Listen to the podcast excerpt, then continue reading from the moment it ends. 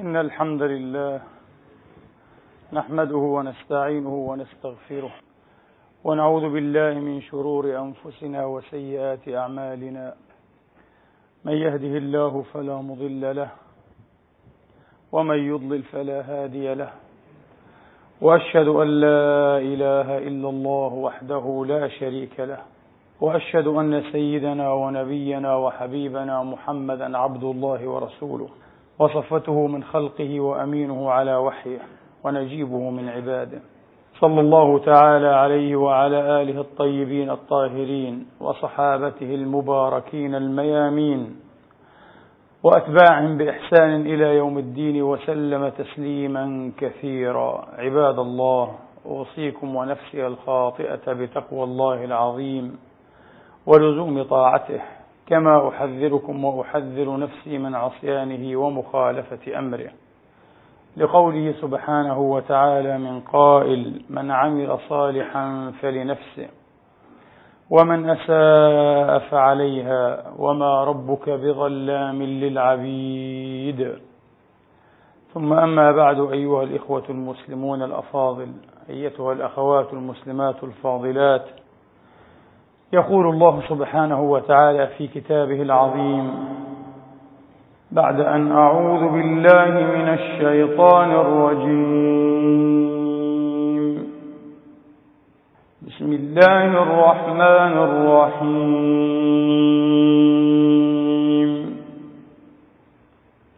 لا يستوي أصحاب النار وأصحاب الجنة. أصحاب الجنة هم الفائزون.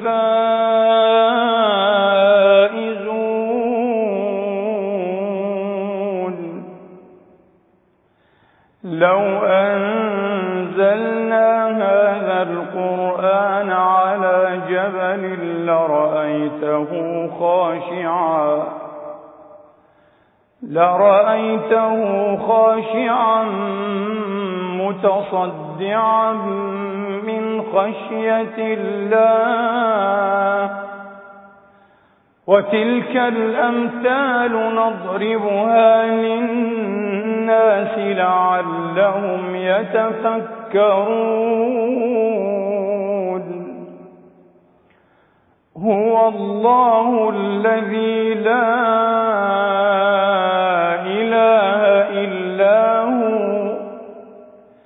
عالم الغيب والشهادة هو الرحمن الرحيم.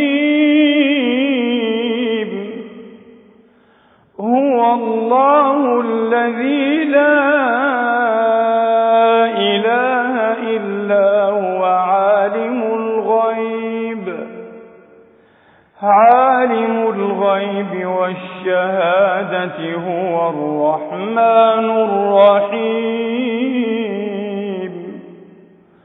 هو الله الذي لا إله إلا هو الملك.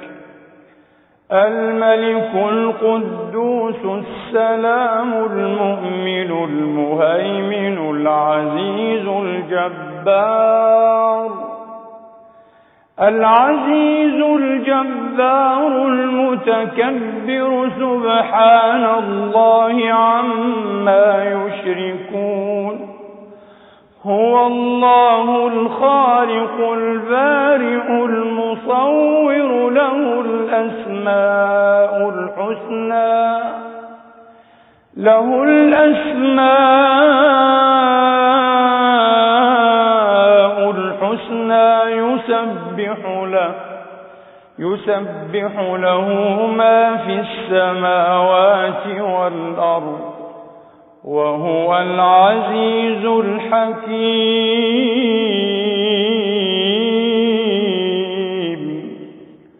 صدق الله العظيم وبلغ رسوله الكريم ونحن على ذلك من الشاهدين.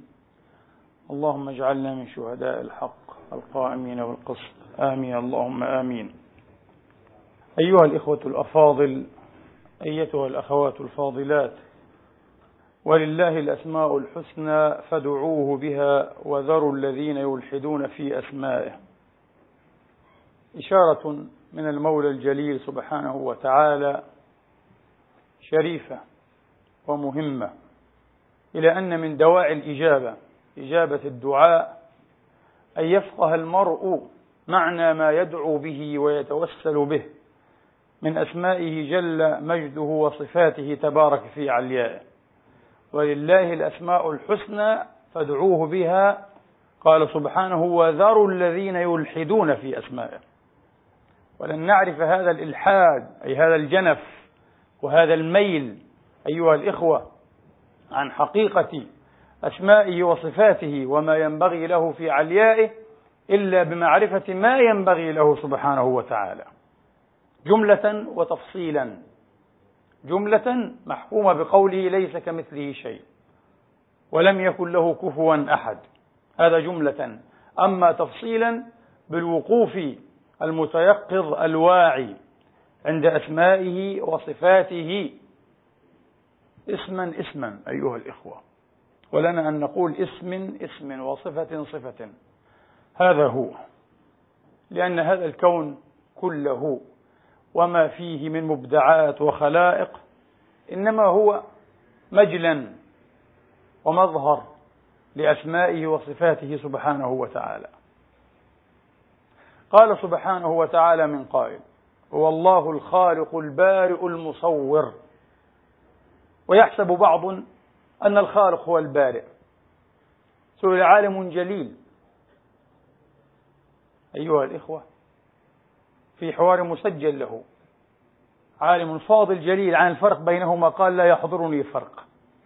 لما لا نتفقه في أسمائه وصفاته؟ أن يكون المرء عالما وكبيرا وله أكثر من مئة مؤلف ولا يعرف الفرق بين الخالق والبارئ. في آية من آيات الله سبحانه وتعالى في كتابه العزيز الخالق البارئ المصور. بل بعض الناس رادف بينها ثلاثتها وعادل بينها. وما من موجب أيها الإخوة لهذه المعادلة ولا لهذه المرادفة بل هي مختلفة. الله لا تكرار ولا حشو ولا فضول ولا ذيول في كلامه أيها الإخوة. ثم هي من أسمائه لا إله إلا هو. الحسنى الخالق البارئ المصور. أشرف العلم أيها الإخوة ما تعلق بالله تبارك وتعالى. أعلى المعرفة وأخطرها وأنفعها في الدنيا والآخرة ما دارت حول الله سبحانه وتعالى حول أسمائه وصفاته وأفعاله وحدانيته وتسبيحه وتنزيهه وتقديسه وتبريكه وتمجيده وحسن الثناء عليه. لا إله إلا هو. لأن الأمور كلها ترجع إليه تبتدئ من وترجع إليه كل الأمور بما فيها حتى هذا العلم الذي يدور حول أسمائه وصفاته وأفعاله لا إله إلا هو. نقول العلم نور أيها الإخوة. العلم نور لأنه لا يظهر وجود الشيء المحسوس إلا بالنور. كذلكم وجود ومعنى الشيء الذي لا يحس. فضلا عن المحس أيها الإخوة لا يظهر إلا بالعلم. إلا بالعلم. طبعا عدم الوجدان لا يعني عدم الوجود. كونك لم تحس بالشيء علما لم تحط به معرفة لم يخطر منك على بال لا يعني أنه غير موجود. لكن في حقك هو غير موجود. طبعا أنت لا تستطيع أن تستثمره لا تستطيع أن تحيل عليه لا تستطيع أن تشتق منه معنى من المعاني أو لطيفة من اللطائف لأنه غير موجود في حقك أنت تجهله. أنت تجهله. ومن هنا أيها الإخوة تتسع المعرفة بالله تبارك وتعالى وتنداح وتترامى وتعمق وترسخ بمقدار ما يزداد المرء علما بمقدار ما يرهف فكرا ونظرا. من هنا قدسية العلم أيها الإخوة في نظر العارفين العلماء المتيقظين سئل عبد الله بن المبارك رضي الله تعالى عنه وأرضاه لو قيل لك إن هذه آخر ساعة من عمرك ما كنت فاعلا بها؟ سؤال عجيب والجواب أعجب أيها الإخوة. هذه آخر ساعة ماذا كنت ستفعل؟ أنا متأكد كل واحد منا سيقول سأفرع إلى الصلاة. سأنشر المصحف وأقرأ. أي نقرأ كما نقرأ. نخر عليه صما وعميا. نقرأ ولا نفهم. والله. كثيرا ما أتفرس في وجوه الناس رجالا ونساء حين يسمعون كلام الله. لا أجدهم يهزون رؤوسهم ولا يتأثرون إلا للنغم. إلا للنغم كأنهم يسمعون موسيقى أو غناء. أما المعنى الذي ترتعش له وترتعد فرائص الوجود فرائص الكون أيها الإخوة ليس منهم على بال لا يدركونه لأنهم يسمعون كلاما أعجميا. ولو جعلناه إيه؟ قرآن أعجميا لقالوا صار أعجميا. في حق عربهم صار أعجميا. إي والله شيء عجيب محزن. محزن. قابض أيها الإخوة. لماذا؟ ليس لأنهم بلداء حاشاكم أغبياء. لماذا؟ فقط لأنهم كسالى وليس عندهم شيء حتى من معرفة شرف العلم وقدسية المعرفة. الشرف للنقود القدسية للسلطة. هذا ما أكل الناس ويأكلهم. أما العلم النور المعرفة خاصة الذي يتعلق بالله ليس من أكثر من ترى من عباد الله وإمائه على بال يهزون رؤوسهم ولا يفقهون شيئا من كتاب ربهم الذي يتلون. وهذا عالم جليل. أنا كنت مصدوما أيها الإخوة. والله كنت مصدوما. ملأ الأرض علما بزعمهم. ولذلك سيقال له لأمثاله رضي الله تعالى عنهم أجمعين عن علماء الأمة. سيقال له أما كان عندك من حسن الانتخاب وحسن التخير ما يجعلك تعرف أن العلوم كثيرة والمعارف وفيرة فتتخير منها وأن العمر قصير. ابدأ بما دلك على الله بما وصلك بالله بما عرفك بالله يا أخي. وأشرف هذا أن تفتكر بل أن تتفكر دوما في كلامه.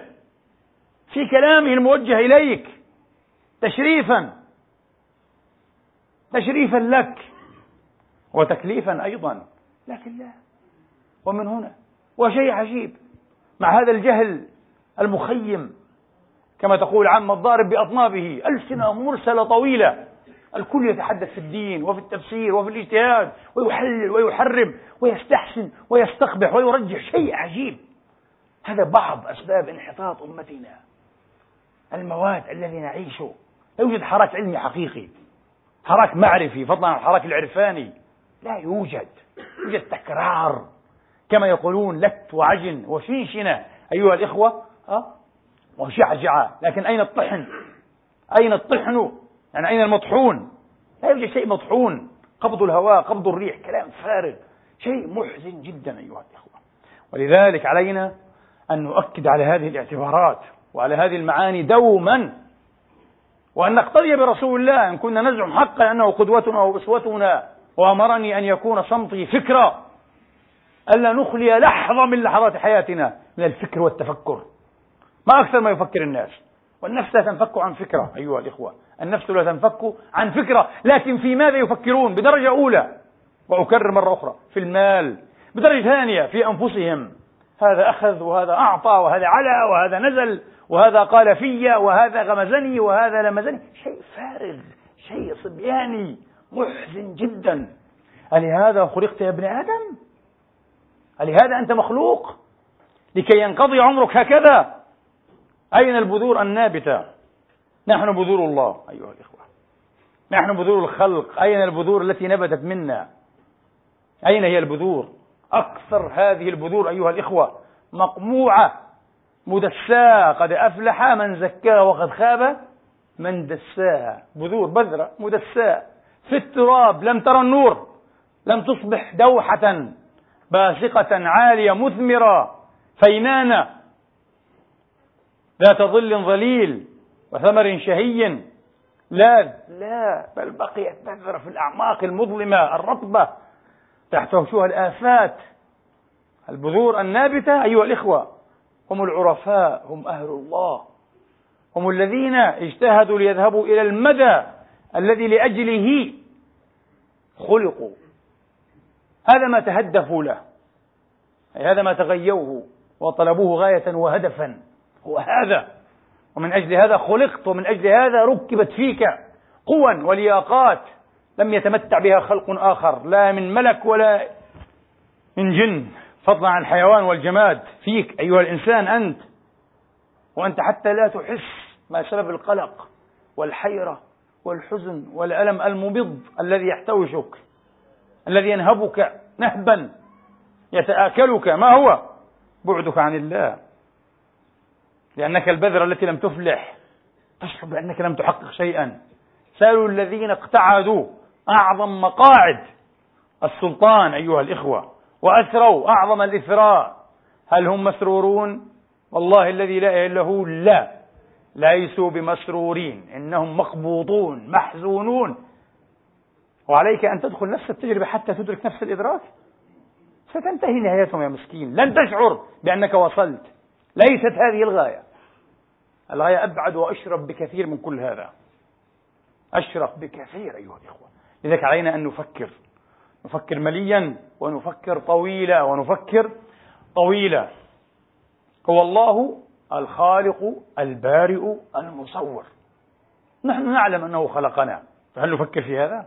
ونعلم أنه برأنا وأنه صورنا هل نفكر في هذا؟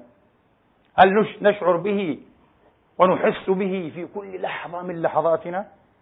هل نشعر بأننا لا نقوم إلا بالله تبارك وتعالى؟ كما لا تقوم السماوات والأرضون وما فيهن إلا بالله لحظة بلحظة. هو الله الخالق. ما معنى الخالق؟ ما معنى أنه يخلق لا إله إلا هو؟ وهو الذي يقول هل من خالق غير الله؟ الله خالق كل شيء. هو الله سبحانه وتعالى الخلاق العليم. ليس مجرد خالق. بنى منها صيغة مبالغة من اسم الفاعل الخلاق. لا إله إلا هو. الخلاق كثير الخلق. لا يعلم مدى خلقه ولا عدد خلقه إلا هو. أنا أعتقد لا يستطيع أحد أن يعرف هذا. غير مؤهل حتى جبريل. حتى جبريل. لو أراد وطلب سيأتيه الجواب لا تستطيع. لا تستطيع أن تحفظ هذا الرقم. رقم أنا متأكد فوق الرياضيات البشرية. عدد خلق الله تبارك وتعالى. شيء أبعد مما نتخيل. لذلك هو خلاق. خلق أشياء كثيرة كثيرة إلى منتهى النفس وإلى ما بعد منقطع النفس أيها الإخوة. لا يعلمها إلا هو لا إله إلا هو. وخلق خلقا عظيما. لذلك هو خلاق. لأن بناء المبالغة في العربية أيها الإخوة يدل على المعنيين أو على أحدهما. يدل على هذا وعلى هذا. أحيانا بطريق الجمع.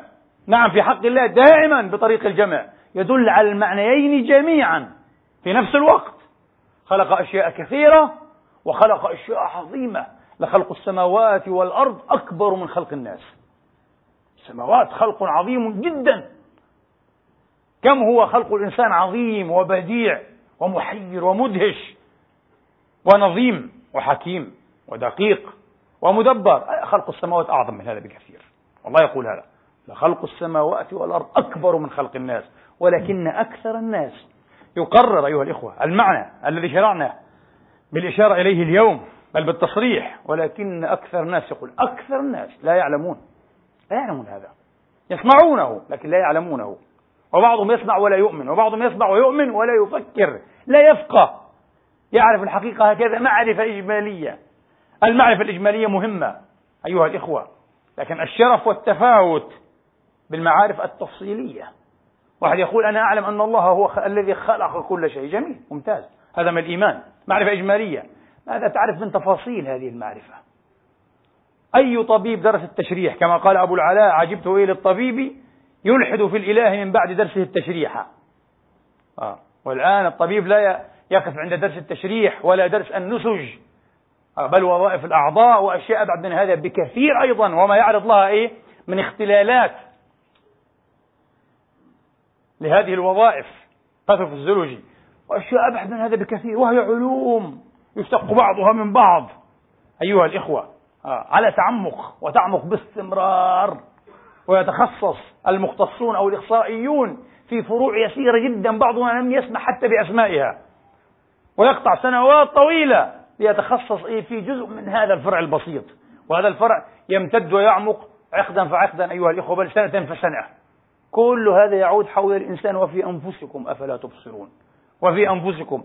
طبعا هذه معرفة تدخل في التفصيل وهذا يعلم من بداعة أيها الإخوة ومن حكمة وتقدير وتدبير خلق الله ما لا يعلمه صاحب الجملة الذي يقول أعلم أن الله خلقنا. أي نعلم هذا.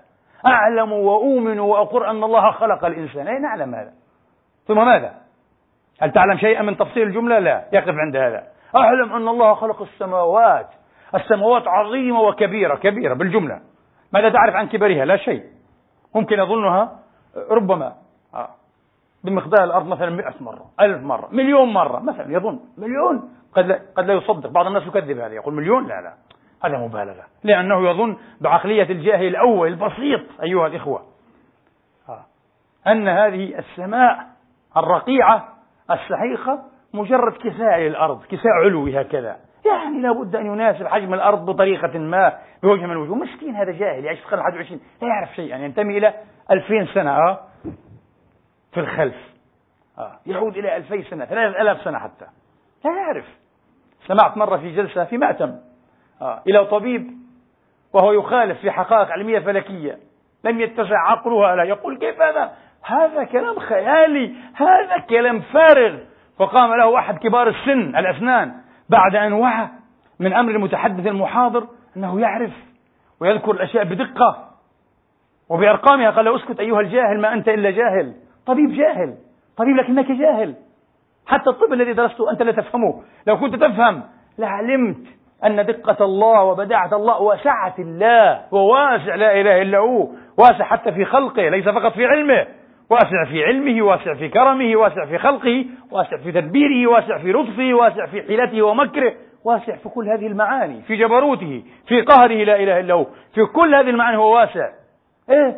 أنت حتى لم تستطيع أن تشتق وهذا لا يحتاج إلى اشتقاق بالعكس أن تلمس وإنها لحقيقة ملموسة أنه واسع في خلقه. ما الذي أنكرت من سعة خلقه في أكوانه؟ حتى تسكت المحاضر لأن عقلك بعطانيه الضيق جدا لم يتسع لهذا. طبيب جاهل. آه. لم يتنور بنور العلم بفقه العلم الحقيقي. حتى يستدل على الله. مثل هذا لا يخاطب. ليس داخلا لأنه لا يستفيد من هذا الخطاب أيها الإخوة. ليس من أهل سنريهم آياتنا في الآفاق وفي أنفسهم. لم ير آية هذا المسكين. هذا من أهل أو قريب من أهل وكأي من آية في السماوات والأرض يمرون عليها وهم عنها معرضون. وما يؤمن أكثرهم بالله إلا وهم مشركون. إيمان كالشرك إيمان كالكفر. جاهل إيمان الجهلة. أيها الإخوة إيمان الموتى. أكثر معنى يناسب العلم الحياة. الحياة. بمعنى أن حياتنا أيها الإخوة ككائنات حية كخلق حي لا تعمق إلا بالعلم. ليس بالأكل ليس بالشرب ليس بالشهوات. كل هذا يشركنا فيه الحيوان. انتبهوا. وهو أقدر عليه منا وأنبغ فيه منا. طبعا. الحيوان. من يستطيع أن يأكل كبغل؟ أكرمكم الله. لا أحد. من يستطيع أن يكون قويا كبغل كحصان؟ لا أحد. من يستطيع المناسبة الجسمية الجنسية؟ كالعصافير. أكثر منا عشرات المرات. ولا شيء نحن. بالنسبة إلى عصفور صغير. أقدر على العملية هذه الجنسية منا عشرات مئات المرات. لا شيء. هذه أشياء يشركنا فيها الحيوان. الضعيف والقوي من لكن من يستطيع أن يجاري أو يباري أو يسامي الإنسان؟ في العلم والفكر في التجريد في, في هذا القبس الإلهي العجيب الذي بسببه صار الإنسان مسجود الملائكة مسجودهم بسبب العلم وعلم آدم الأسماء. هذا هو. ولذلك أو من كان ميتا فأحييناه وجعلنا له نورا يمشي به في الناس. كما مثله في الظلمات ليس بخارج منها. العلم بالذات علم العرفان علم الإيمان العلم الحق العلم الصدق أيها الإخوة. هذا هو. قال أموات غير أحياء وما يشعرون أيان يبعثون. لذلك هم أموات. الذي ليس عنده علم من علوم الآخرة وعلوم النشأة وعلوم البعث. ليس حيا هذا. الله يقول هذا ميت هذا. أموات غير أحياء. مع أنهم كانوا حقا أيها الإخوة أحياء حياة الحيوان. يأكلون كانوا أبو جهل وأبو لهب والوليد كانوا يأكلون ويشربون ويأتون النساء والشهوات ويتشدقون ويتمضحكون ويتراقعون ويتساخفون على أهل المعرفة والتوحيد. الله يقول لا لا تغتروا بهم إن هم إلا أموات جثث هامدة جيف منتنة وهم أحياء. قال وما يشعرون أيان يبعثون. والعياذ بالله. نسأل الله الهدى والنور والفتح المبين أيها الإخوة. هذه أمة نحن أمة تحتاج أول ما تحتاج أيها الإخوة إلى العلم والنور. أكثر ما ينقصنا أول ما ينقصنا العلم والنور. واضح واضح أنه ينقصنا بشكل واضح أيها الإخوة. في جميع المجالات وعلى كل المستويات. من يدعي فينا العلم أيها الإخوة ينقصه العلم. فكيف بالجاهل؟ الذي لا دراية له أصلا. ينقصنا. ينقصنا الجد والصدق في هذه الأشياء. طيب. نعود إلى الخالق البارئ المصور أيها الإخوة. الخالق. ما معنى الخالق؟ القرآن أيها الإخوة يطلق هذا الاسم على الله تبارك وتعالى ومن أسماء الله الحسنى. مرة بمعنى المقدر الذي يقدر الشيء. والذي يقدره هو الذي يعرف ويحدد مقاديره في الزمان والمكان كما وكيفا. هذا المقدر هذا هو التقدير. ومرة يطلقه بإزاء معنى آخر أكثر اختصاصا أيها الإخوة. أكثر حصرية. بل حصري بشكل مطلق ومختص بشكل تام. بمعنى ماذا؟ البداعة والإيجاد أيها الإخوة أي من عدم من لا شيء. فإذا قال الله تبارك وتعالى هذا خلق الله فأروني ماذا خلق الذين من دونه. يريد المعنى الثاني الإيجاد والإبداع. لا أحد يشركه لا أحد يشركه فيهما لا إله إلا هو. آه. إذا قال سبحانه وتعالى الله خالق كل شيء بأي معنى؟ بالمعنى الثاني. بالمعنى الثاني لا إله إلا هو. نعم. إذا قال وخلق كل شيء فقدره تقديرا. بالمعنى الثاني لا يمكن أن يكون بمعنى قدره فيقول قدر كل شيء فقدره تقديرا. هذا عين التكرار الذي يتنزه عنه كلام الجليل لا إله إلا هو. الذي يتنزه عنه كلام الجليل ونحاشيه من ونحاشيه من. إذا خلق كل شيء أي أبدعه وأوجده. اخترعه وقدره تقديرا. هنا بمعنى الخلق بمعنى الإيجاد والبداعة الاختراع على غير مثال سابق. لكن إذا قال سبحانه وتعالى فخلقنا النطفة علقة وخلقنا العلقة مضغة. ما معنى هذا؟ قدرنا. هذا تقدير. إذا قال إن مثل عيسى عند الله كمثل آدم خلقه من تراب ثم قال له كن فيكون. خلقه بمعنى قدره. قدره من تراب. التراب موجود. قدره. قدره من تراب. ثم أبدعه وأوجده لا إله إلا هو. بقوله كن. كلمة التكوين كما قلنا مرة من خيطيها من الكاف والنون نسجت حلة الوجود كله. من كن من خيطي كن. كل هذا الوجود أيها الإخوة. طيب. إذا قال سبحانه وتعالى شأن عيسى عليه الصلاة والسلام. وإذ تخلق يا عيسى وإذ تخلق من الطين كهيئة الطير. ما معنى تخلق هنا؟ تقدر. هنا الخلق معنى التقدير.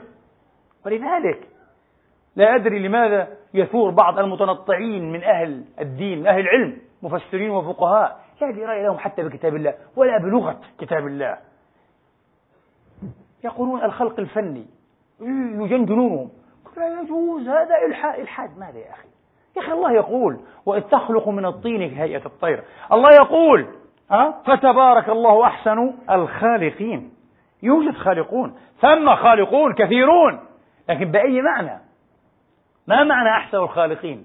أحسن المبدعين المخترعين؟ من غير مثال؟ حاشا لله لا يوجد إلا واحد هو فقط هو هو هذا المبدع المخترع البديع وحده يقف وحده لا إله إلا هو.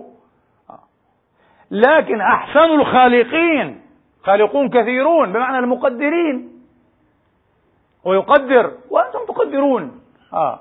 لكن أين تقدير البشر أجمعين؟ تقدير الخلق أجمعين من تقدير رب العالمين. زهير بن أبي سلمى الشاعر العربي الجاهلي ماذا يقول في بيته الشهير جدا ولا أنت تفري ما خلقت وبعض القوم يخلق ثم لا يفري. ما معنى تفري ما خلقت؟ تنفذ تنجز. ما قدرت. أنت تقدر. تقدر أشياء معينة. إيه بعض الناس يقدر ويخطط يضع برنامج خطة معينة. لكن لا يستطيع تنفيذها. كثيرون من الناس أه يضع خطة للتعلم خطة لحفظ كتاب الله قال في خمس سنين وتمر خمسون سنة لم يحفظ حتى خمسة أجزاء. إيه هذا لم يفر شيئا. آه. الرسول هنا قال في حق عمر الخطاب قدس الله سره فلم أرى عبقريا يفري فريه. في الحديث الصحيح ماذا؟ فعلا فعلا مفتاح شخصية عمر. كان على عباس العقاد أن يريح دماغه أه؟ وألا يتوسل لمبروزه غير لمبروزه فقط يعود إلى هذا الحديث الصحيح في الصحيح ويقول مفتاح شخصية عمر مفتاح عبقرية عمر سر الأسرار. قدس الأقداس في هذا الشخص الكريم هو أنه رجل عمل ليس رجل نظر فقط. رجل وطبعا كل عمل لكي يكون عملا لابد أن يسبقه ماذا؟ خلق أي نظر. نظر دقيق. نظر بمعنى إيه؟ خلق بمعنى تقدير تقدير الأشياء والنظر في مقاديرها وفي أدبارها وفي أعقابها.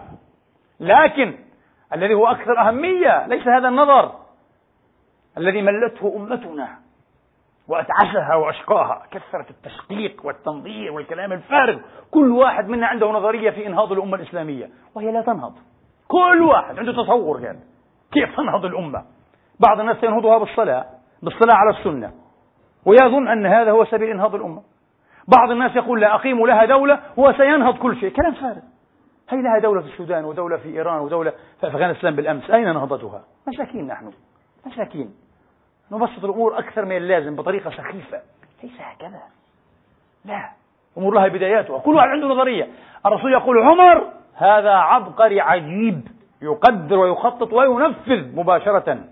فلم أرى عبقريا يفري فريه. فعلا.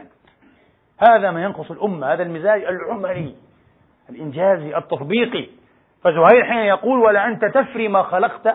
وبعض القوم يخلق ثم لا يفري. يقول أنت تقدر وأنت تنظر وأنت تخطط وتبرمج ثم تنفذ. قال أناس آخرون أه؟ كثيرون. قال يخططون ويقدرون يخلقون. يقول يخلقون لكن لا يفرون. لا يستطيعون أي أن ينجزوا ولا أن يطبقوا ما إيه ما قدروا وخلقوا. يقول يخلقون. هذا هو.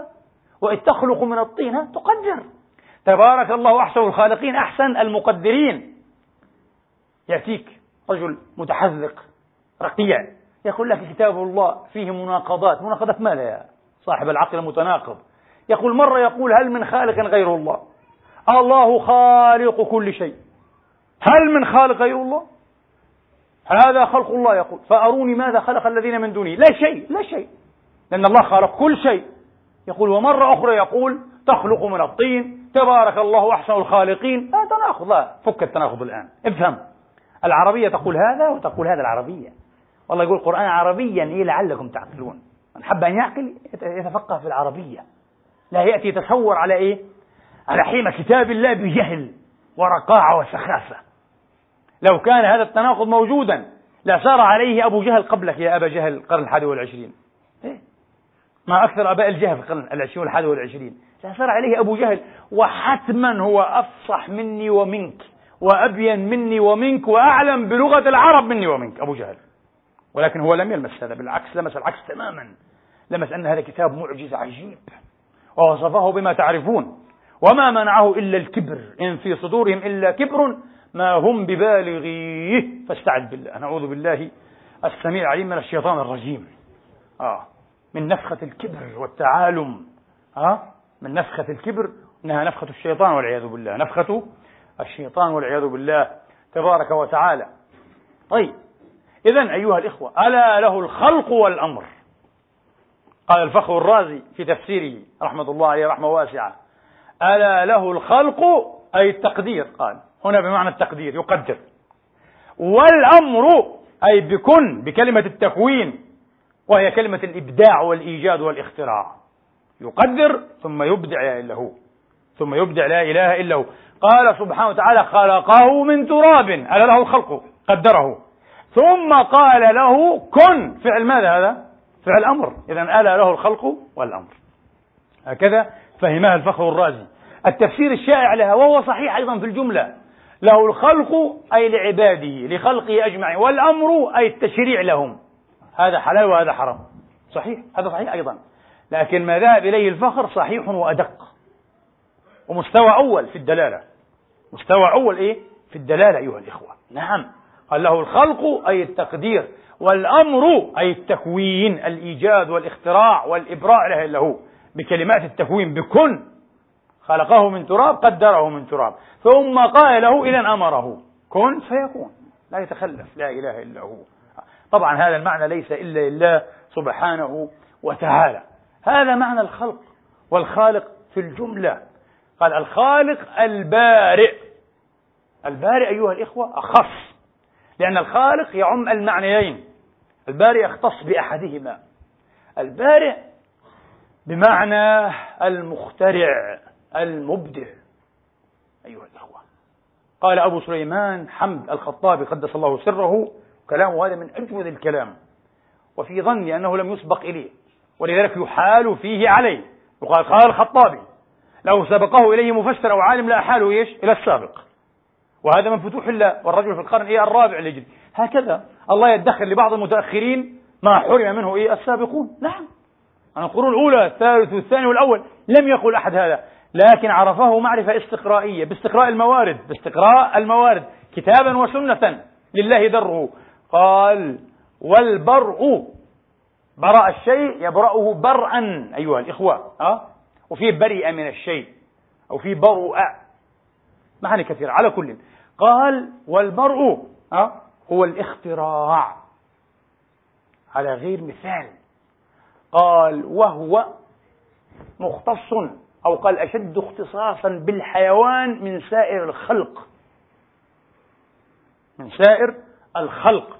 فإننا نقول الله بارئ الإنسان وبارئ كذا وكذا من صنوف الحيوان بارئ النسم النفوس يعني النسم الكائنات الحية. قال أبو سليمان ولا نقول بارئ السماوات والأرض. خطأ مش موجود هذا. الله لم يقل هذا مرة ولا رسوله. يا بارئ السماوات والأرض. لا لا يقال هذا. أكده الفخر في تفسيره فقال قدس الله سره وكانت يمين علي عليه السلام. هكذا وسلم الفخر على علي على فكرة وهو يسلم عليه دائما وهو من أعيان أئمة السنة المجتهدين. الفخر الرازي لم يكن شيعيا. دائما لا يذكر علي أو الحسن أو فاطمة إلا يسلم عليهم باستمرار في كل كتبه. رضوان الله. وهذا مذهب أهل السنة أيضا. انتبهوا. آه. حتى لا تختلط الأمور علينا. ويشغب بعض المشاغبين دون علم للأسف الشديد. بجهل هذه المشكلة.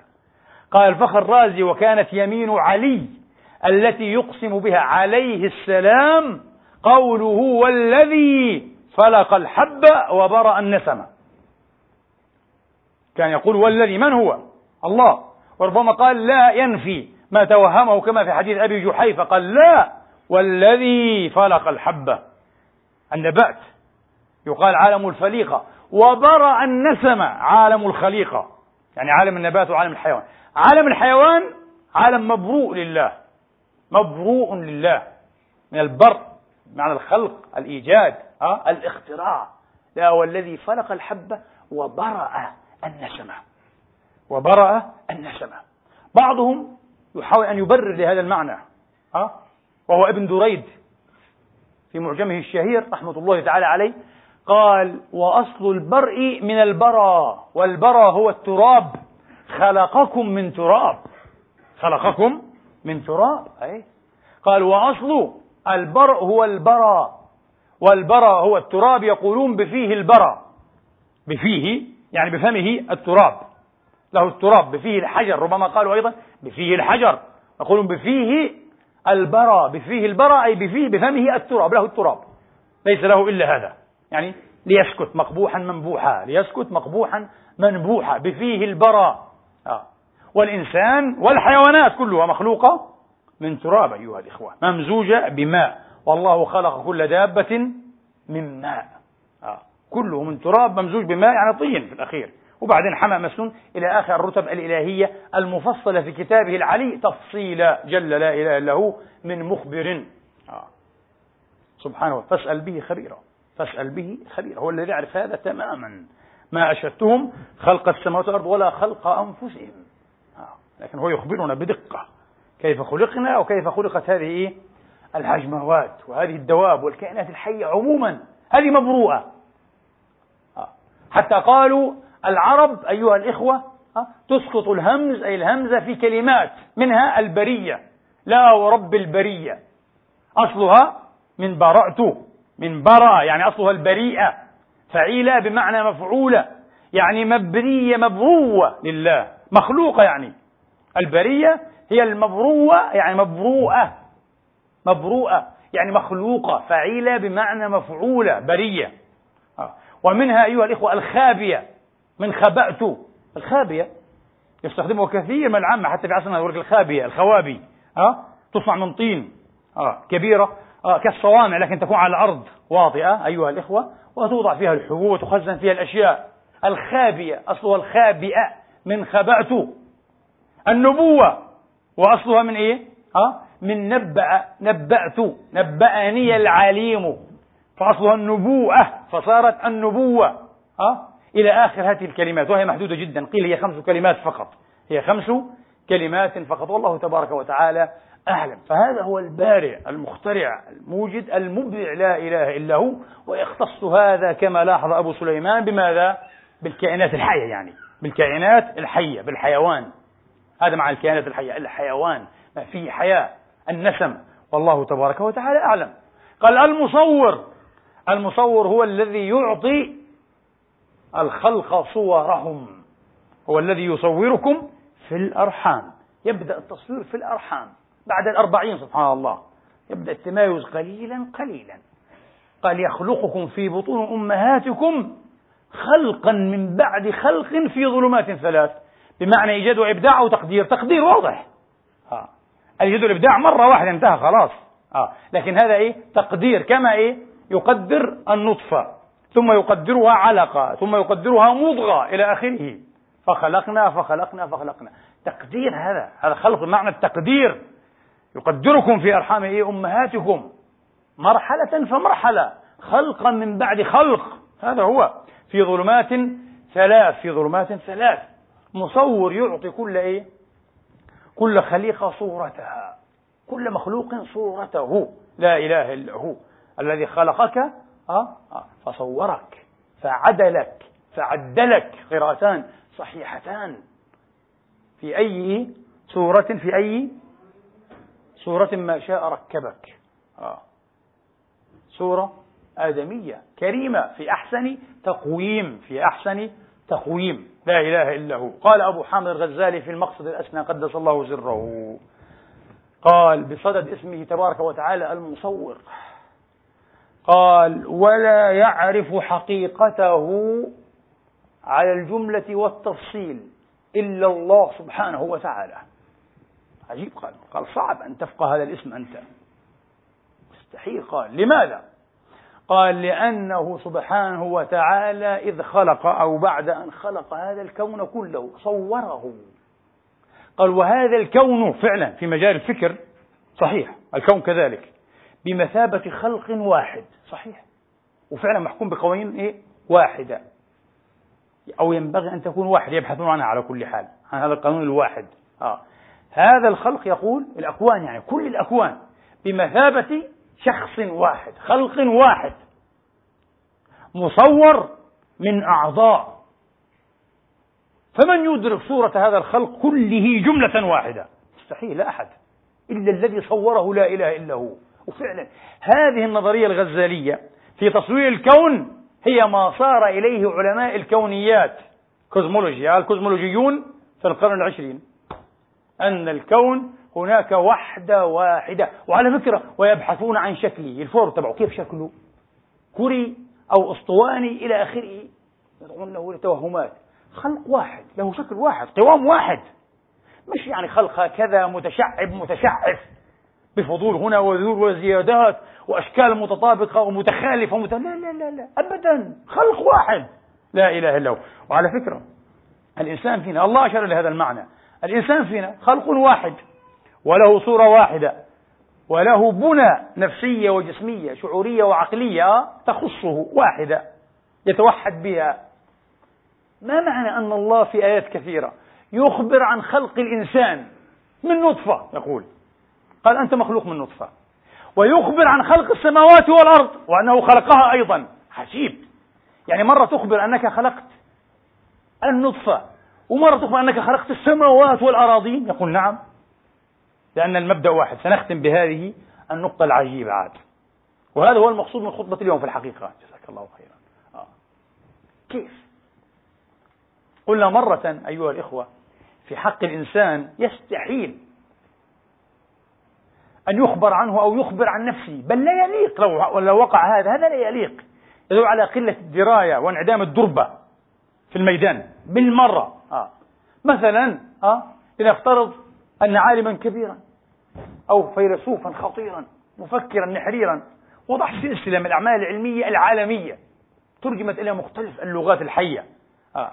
ثم بعد ذلك أيها الإخوة يأتي من يعرف به فيذكر هذه الأشياء البديعة المتفردة توحد بها هذا المفكر الفيلسوف العظيم أه؟ ثم يذكر إيه إلى جانبها قبلها أو, مع أو, أو, أو بعدها أو محايدا لها بعض أعماله التي كتبها في سن مثلا إيه؟ الشباب اليافع. محاولات أولى للكتابة هكذا. غير لائقة ليس فيها أي تميز. هذه مسودات إنسان مسودات مفكر هذه كانت. أليس كذلك؟ أوهام فيلسوف متوهم. لم يكن لا فيلسوفا ولا هذه فلسفة. لا توضع ولذلك هو يحاول دائما أن يضرب عنها الذكرى إيه؟ صفحا. بعض العلماء حين يعترف به عالما بعضهم أحياء موجودون في الشرق والغرب أبدا. يغضب ويحزنه أن توضع في سياق أعماله أعماله الأولى المبكرة. لا يحب هذا. يشعر أنها لا تعبر عنه الآن. طبعا. بالعكس هم أصلا لا يرضون عن بعض الأشياء كتبوها قبل أي سنوات معدودات. الله وضعه مختلف تماما. يقول أنا خالق الكون السماوات والأرضين وأنا خالق النطفة. أنا خالق الدودة. أنا خالق الذبابة. قال فليخلقوا إيه؟ ذبابا. النبي يقول. آه. في الحديث القدسي فليخلقوا ذبابا. أليس كذلك؟ إن الذين تدعون من دون الله لن يخلقوا ذبابا ولو اجتمعوا له. قال أنا أخلق الذبابة. أنا خالق الذبابة. الذبابة أنا خالقها. البعوضة النملة. أعضاء النمل أنا خالقها. أنا ربها لا إله إلا هو. عجيب. هو خالق النملة وخالق البعوضة وخالق الذرة والإلكترون والبروتون والكوارك. وهو خلق الإنسان وهو خلق السماوات والأراضين هو خلق العرش. لماذا؟ هذا. نريد أيها الإخوة في الدقائق المتبقية أن نكشف نحاول لماذا نكون مغترين؟ قال نكشف. غرور كبير مني هذا. لا أن نحاول أن نجتهد متنورين بحقائق العلم أيها الإخوة والفكر وبآيات كتاب الله تبارك وتعالى. رزقنا الله التواضع. لماذا الانتفاخ الكاذب؟ نكشف الستر.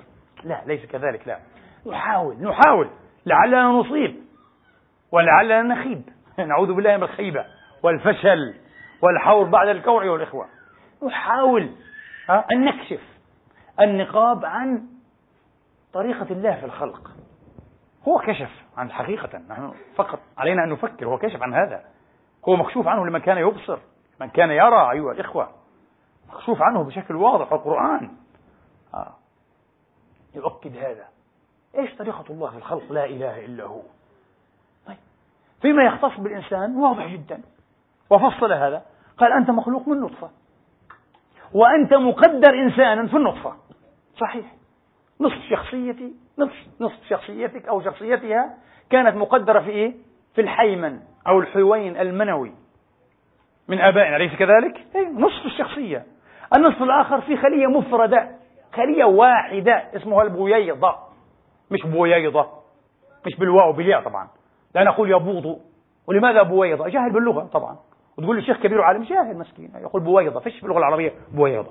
في بويضة باد يبيض وليس يبوض بويضة ما هي البويضة هذه؟ خلية واحدة. خلية خلية.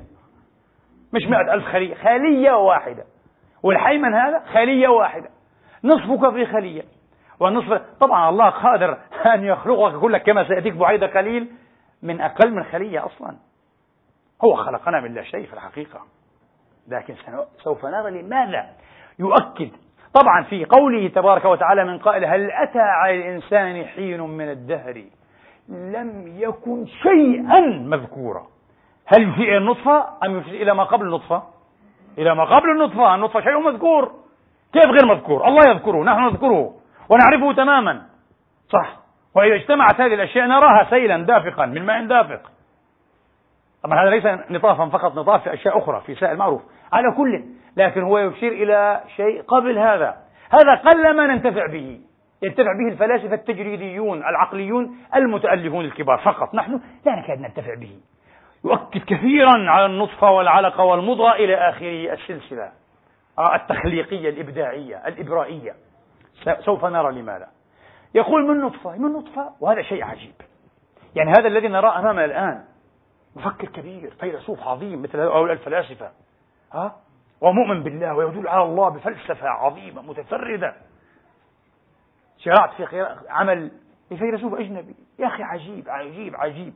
أولى به أن يكتبه مسلم. برهان الله على الله. وهو البرهان الذي سبقنا إليه نحن بالذات. ابن سينا قرره بشكل ممتاز. أيها الإخوة برهان الصديقين. أعظم برهان على الله وماذا هو الله. مش خلق الله. خلق الله براهين على الله. أقوى منها في البرهنة بكثير. الله نفسه. كيف؟ كيف الله يبرهن نفسه بنفسه؟ سوف نرى. هذا موضوع يحتاج إلى محاضرة فلسفية معمقة جدا. كتبت في هذا آلاف الصفحات في برهان الصديقين. والقرآن أشار إليه. قال سنريهم آياتنا في الآفاق وفي أنفسهم. هذا براهين إيه؟ الآيات. البراهين الآيوية. براهين المكونات. قال حتى يتبين لهم أنه الحق ختم فقال أولم يكفي بربك لا إله إلا هو أنه على كل شيء شهيد. أنت تبرهن به على شيء هو نفسه برهان على هذا الشيء. شيء غريب. هذا برهان شيء مختلف هذا. شيء. على كل حال هذا الفيلسوف العظيم أه؟ ليس مسلما. فيلسوف مسيحي. وصل إلى هذا البرهان وقرره في زهاء 500 صفحة. خط دقيق. هذا يا إخواني كان نطفة لا تدري لا الفلسفة ولا الفكر ولا أي شيء. نطفة تقذف في الحمامات أيها الإخوة مثلها بلايين النطاف كل ساعة. بلايين. تذهب من حيث أتت إلى لا شيء. أصبح شيئا كبيرا. قال والله أخرجكم من بطون أمهاتكم لا تعلمون شيئا. وجعل لكم السمع والأبصار والأفئدة. لا إله إلا هو. قال هكذا. أنت بدأت من شيء حقير جدا. لا يكاد يذكر مذكور لكن لا يكاد يذكر اسمه النطفة. التقى بشيء مثله أصبح نطفة أمشاجا أي خليطا. نطفة مختلطة آه خليتان فقط هما خليتان لا أكثر. قال كل شيء كان مبرمجا موجودا إيه؟ يعني هذا موجود الإنسان هذا بلياقاته وقدراته كذا. كان موجود في هاتين النطفتين في هذه الخلية الأمشاج في هذا النطق نعم كان موجودا. شيء عجيب تفكر فيه شيء مذهل محير. والله العظيم شيء محير تماما. من الصعب أن يفهم انتبهوا. نحن نقول نقرر بس من الصعب أن يفهم. كيف هذا؟ على كل حال نحن الآن أكثر من ستة ملايين من البشر. علماء الوراثة أه؟ يقولون لنا بشكل واضح ستة ملايين حتى عشرة ملايين من البشر كل برامجهم الوراثية التي تجعل جون جون ومحمدا محمدا وزيد زيدا وسلوى سلوى أه؟ إليزابيث إليزابيث إلى آخره. كل هذه البرامج لا تكاد تملأ قعر فنجان. فنجان قهوة الصغير. كل هؤلاء البشر. حقيقتهم طبعا شو حقيقتي؟ لحم ودم هذا هذا يصنع مثله حتى في متحف الشمع يعني ظاهريا. ليس هذا. هذا موجود حتى في الحيوان. لا لا. حقيقة برنامجك اللي خلى عمر عمر ومحمد محمدا وجون جون. هذا البرنامج. آه. الذي فصل هذا عن هذا. ولذلك من معاني كلمات البارئ أيضا القاطع الفاصل ومنه بريت القلم أي قطعته وشذبته والمبراء البراية آه؟ هذا هو الذي قطع وفصل. برئت إنا براء منكم انقطعنا وتحاشينا وتباعدنا. الله بارئ لأنه يعطي كل شخصية فرادتها. هذا غير هذا. تجد عشرة ملايين باسم محمد وليس محمد كمحمد. كل محمد هو محمده. كل محمد هو محمده الخاص. قال الذي أعطى كل شيء خلقه.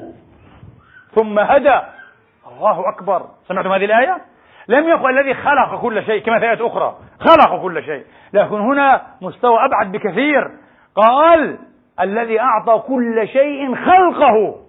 قال فرادته هو عالم لا يتكرر. مش قال البصمة مش حكاية بصمة مش بصمة. أكثر من هيك بكثير. كلك على بعضك بصمة. كلك بصمة لا تتكرر. إيش رأيك؟ مش هذه. قال لك البصمة لا تتكرر إلا كل خمس خمسة مليارات. قاسوها. ما بتتكرر. آه.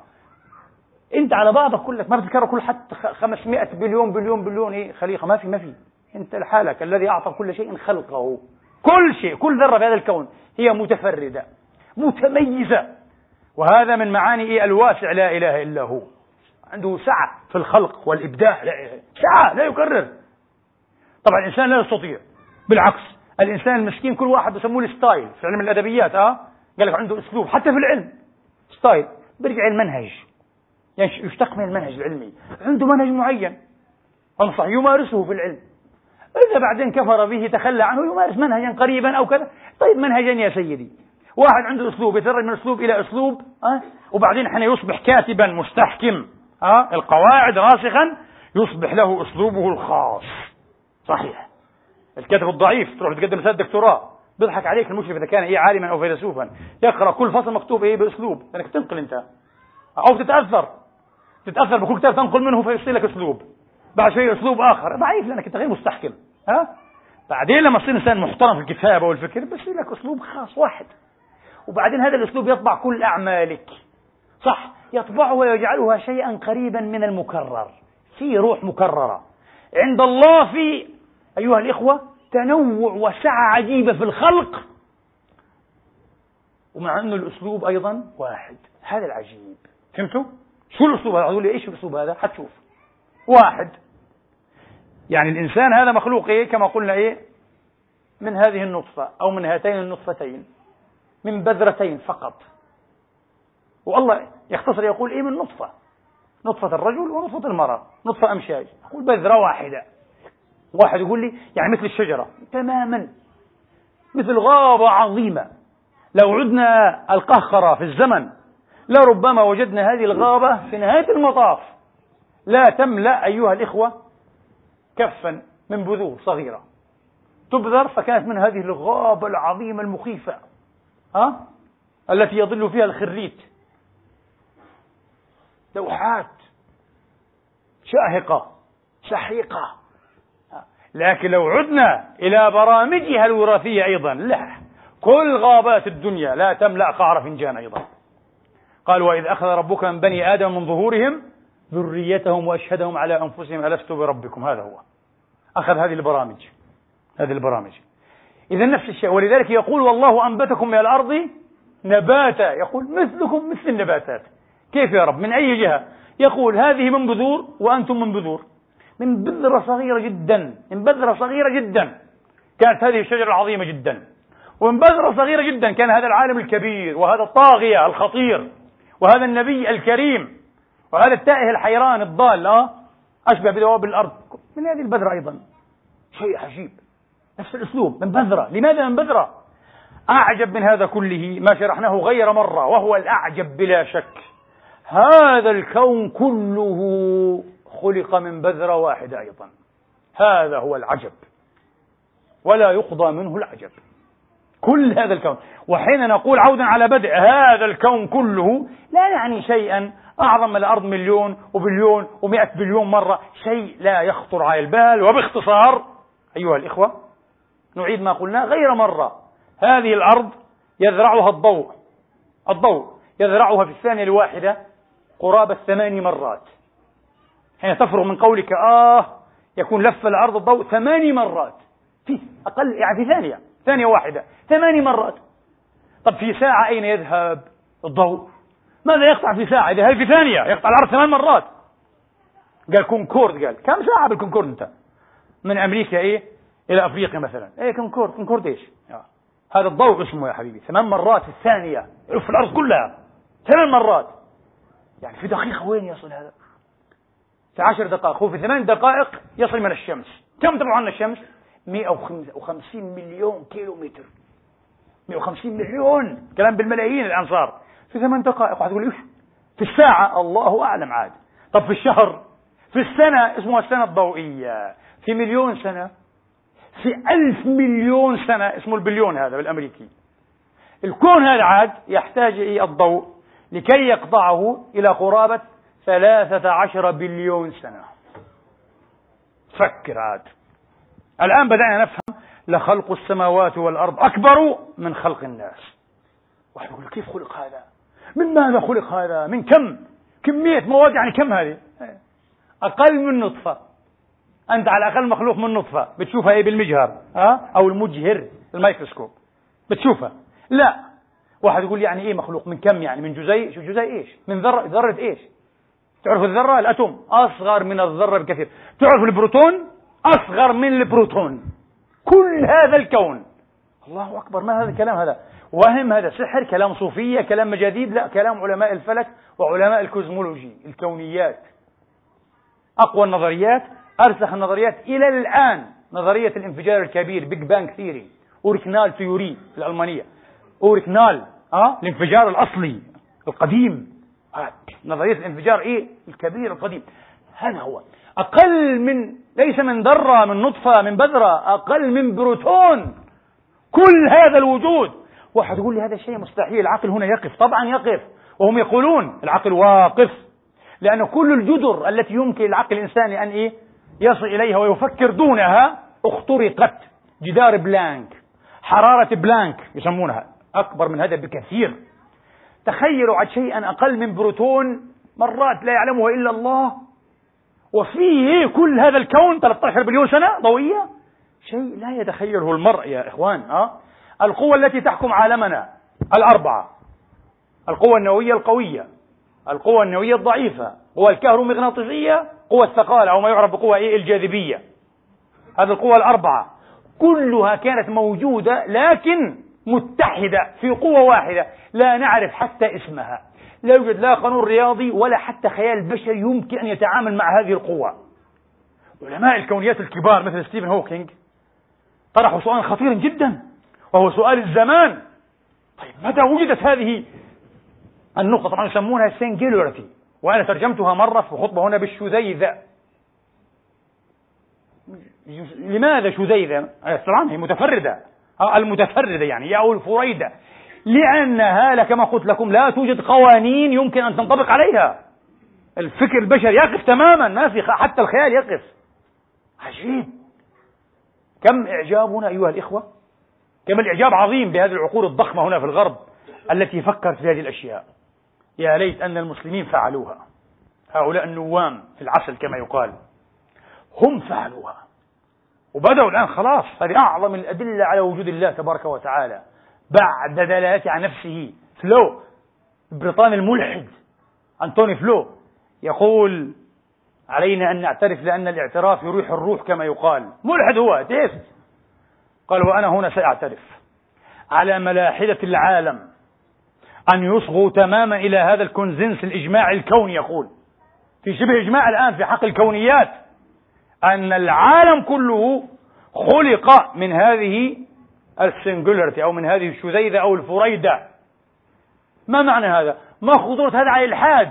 يقول هذا يعني أن العلم اليوم مش الدين ومش الفلسفة العلم science بس أن العلم اليوم أثبت ما عجز اللاهوتيون والفلاسفة حتى عن إثباته باعتراف القديس توما الأكويني. توماس الأكويني اللاهوتي المدرسي من القرن الثالث عشر الميلادي هنا في أوروبا أعظم لاهوتيي العصور الوسطى على الإطلاق.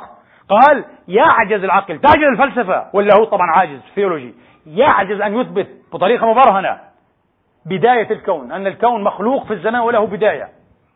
ما يقدرش. والدين لابد إيه أن يعتمد على هذا. بس وين البرهان؟ العلم فعلها هذه المرة. الكون له بداية. الله أكبر. الله خالق كل شيء الله يقول. لا القوم مش قديم مخلوق. من ماذا يا رب؟ العلم يقول الآن لسه العلم يقول من هذه الشذيذة. أقل من الذرة بلايين المرات. شيء لا يصدق. وفيه كل القوى وفيه حرارة لا يعلمه إلا الله. يأتي سؤال إيه؟ الزمان. متى وجدت؟ متى خلقت؟ متى انفجرت؟ Big Bang قال الانفجار الكبير ال Bang الكبير. متى انفجرت هذه الشذيذة ستيفن هوكينج للأسف منحاز إلى الإلحاد بدرجة عجيبة الرجل هذا في Brief History of Time أو التاريخ الموجز للزمان أو of the time يقول علينا أن نفترض هذا الزمان التخيلي. طبعا هذه تقنية رياضية. يستخدم علماء الرياضيات معروف التخيلات هذه كلها. آه. موضوع له فلسفة خاصة. علينا أن نفترض زمنا تخيليا لكي تصح معادلاتنا في التعامل مع هذه الشذية الآن. نبدأ نقدر نتعامل على الأقل. حط لنا بداية. ما كل نظرية تحتاج إلى مسلمات تبدأ منها صحيح؟ تحتاج إلى فرضيات تفترض هكذا تسلم كما هي. وبعدين نشوف كيف إيه؟ برهنتها. البناء النظري البناء الفلسفي للنظريات على كل حال والعلمي. يقول وهذا الزمان من رتبة عشرة مرفوعة لأس 43 ثانية. يعني قبل عشرة ملايين أه؟ بليون بليون بليون أربع مرات بليون أه 36 بليون من الثانية. عشرة مرفوعة للأس السالب 43 يعني كم في جزء هو هذا يعني جزء من عشرة ملايين بليون بليون بليون بليون جزء من الثانية. وبعدين يبدأ إمكانية التعامل مع زمن كالذي ندركه الآن. شيء غريب. يقول لا تصح المعادلات إلا بهذا. جميل يا هوكين. جميل جميل. آه. الآن السؤال أيها الإخوة. شيء عجيب. ما قبل هذه الجذور وما قبل هذه البدايات التخيلية ماذا يمكن للعقل الإنساني أن يطلق عليه؟ ماذا يمكن أن نسميه؟ العدم. هذا العدم. هذا هو العدم نفسه. العجيب انظروا إلى خطة الله في الخلق. خطة من أعجب ما يكون. لما أبرز الله هذه الإمكانات؟ لما جعلها متاحة للفكر العلمي الإنساني ليتحدث عنها ويتناولها ويتعاطى معها؟ لما؟ فكروا تماما أه؟ لما؟ وأنتم تعلمون طبعا. قبل النطفة وقبل البذرة وقبل الشذيرة كان في لا قبل كان في لا شيء كان في عدم. لكن انتبهوا لو أن الله تبارك وتعالى أحال إلى البداية التي هي ليست ببداية أحال إلى العدم الأول الذي أوجد منه كل شيء لما أمكن العقل الإنساني أن يؤمن بخلاقية الله. صح ولا لا؟ مستحيل. إحنا مع هذه الشذية نقول إيه؟ نقف عند الجدر النهائية جدار بلانك زمان بلانك حرارة بلانك. انتهينا خلاص ما ما نقدر. فلو الله أبى ولم يظهر لنا هذه البدايات البسيطة التي تدرس في هذه الحدود العجيبة لما توصلنا إليه. تماما كما أجبت أنا أعرف هذا الكلام صعب يحتاج إلى شرح مفصل أكثر لكن حاولوا أن تفكروا فيه. كما أشرنا إلى جواب السؤال العجيب. نفس هذا السؤال لما شاء الله تبارك وتعالى أن يتصرف في الخلق وأن يمارس صلاحياته في الخلق والإبداع والتدبير عبر السببية. يعني كان يستطيع الله تبارك وتعالى مثلا أن يخلق كل واحد منا دون أسباب خلقا مباشرا من لدنه هكذا من غير أي أسباب. لا في ذكر لا في أنثى لا حياة منوية لا في مراحل إيه في الرحم لا في رحم أصلا. فجأة تنبثق أنت من العدم من العدم في لحظة. إنسانا سويا. ما فيش سلسلة أسباب بالمرة بعدين تأكل وتشرب ها؟ وتروى إلى آخره من غير أسباب برضو. ما في مطر ينزل وبعدين نبات ينبت وبعدين حبوب وبعدين تؤخذ وتطحن ومش عارف خبز ما, ما, ما في كل هذا. خلاص. آه. من غير أسباب. لكن الآن السؤال. لو فعل الله قادر. قادر وهذا ما في. طبعا. آه. لو فعل الله هكذا لو كان هذا أسلوبه في الخلق هل كان يمكن أن نستدل على وجوده؟ مستحيل. تعرفون لماذا؟ سيختفي أصلا. لن يوجد. آه. منطق السببية. ونبدأ نسأل هذه الظاهرة وين سببها؟ طب هذا السبب نفسه هو ظاهرة وين سببه برهان التسلسل؟ حتى نصل إلى الله. كان الحدنا عن علم وعن عقل حقيقي يعني آه؟ ابدا. ولما قامت علينا حجة الله. لكن شاء الله ان يتصرف بهذه السببية لكي نستدل عليه. كما شاء أن يرينا أسلوبه في الخلق. أنا أسميه أسلوب الجنين أو أسلوب البذرة. الخلق الجنيني الخلق البذري. الله أنبتكم كل شيء من بذرة. كل شيء. وهذا الخلق البذري يرينا أيها الإخوة بشكل واضح كم نحن فقراء كم نحن مقهورون في قبضة الله كم نحن مش كبشر من نحن؟ أكبر كبرياء أن تقول نحن من نحن أصلا؟ كل الكون هذا الذي خلق من سنجولاريتي من شذيذة هذا لا شيء. كله على بعضه بما في الإنسان لا شيء ولا يملك من أنبه شيئا. ألا له الخلق والأمر تبارك الله رب العالمين. عرفني الله وإياكم به ودلنا عليه دلالة الصادقين. إنه ولي ذلك والقادر عليه. أقول قولي هذا وأستغفر الله لي ولكم فاستغفروه.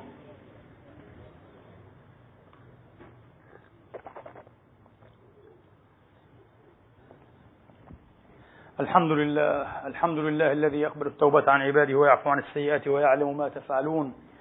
ويستجيب الذين آمنوا وعملوا الصالحات ويزيدهم من فضله. والكافرون لهم عذاب شديد. وأشهد أن لا إله إلا الله وحده لا شريك له وأشهد أن سيدنا محمدا عبده ورسوله صلى الله تعالى عليه وعلى آله وأصحابه وسلم تسليما كثيرا. أيها الإخوة والأخوات قلنا في الخطبة الأولى نحن البذور من منا البذور النابتة من منا البذور الفاشلة الساقطة؟ كما يحدث في حياة الفرد منا أيها الإخوة أنه يفقد مئات البلايين عشرات عفوا عشرات البلايين.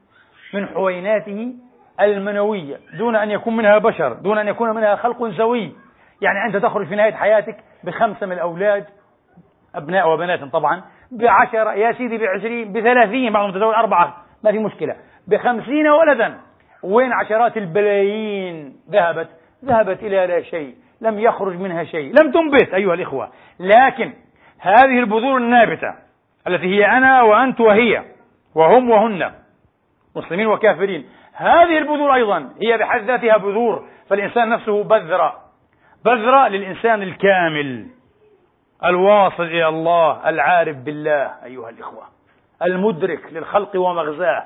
هذه البذرة والنطفة التي أفلحت ونبتت. فكم من هذه البذور؟ بذور أفلحت ونبتت وأنجحت. وكم منها؟ كشأن النطاف الأولى ذهبت في مجرى الماء أيها الإخوة أه؟ إلى لا شيء بلا معنى بلا ثمرة. نسأل الله أن ينبتنا نباتا حسنا. نسأل الله أن يعيد علينا من بركاته وعطاياه وأن يفضل علينا وأن يحسن إلينا. اللهم أنعمت فأتمم. اللهم اجعلنا من خاصة أوليائك ومن أحبابك ومن سادات المتقين وأئمتهم برحمتك يا أرحم الراحمين. وافتح علينا فتوح العارفين ولا تضلنا بعد إذ هديتنا. اللهم افتح مسامع قلوبنا لذكرك وارزقنا عملا بكتابك واتباعا لسنة نبيك صلى الله عليه وآله وأصحابه وسلم تسليما كثيرا. واهدنا واهد بنا وأصلحنا وأصلح بنا. يا ولي المؤمنين يا سامع الشكوى والنجوى يا رب العالمين عباد الله إن الله يأمر بالعدل والإحسان وإيتاء ذي القربى وينهى عن الفحشاء والمنكر والبغي. يعظكم لعلكم تذكرون. اذكروا الله العظيم يذكركم واشكروه على نعمه يزدكم. وسلوه من فضله يعطكم وقوموا إلى صلاتكم يرحمني ويرحمكم الله.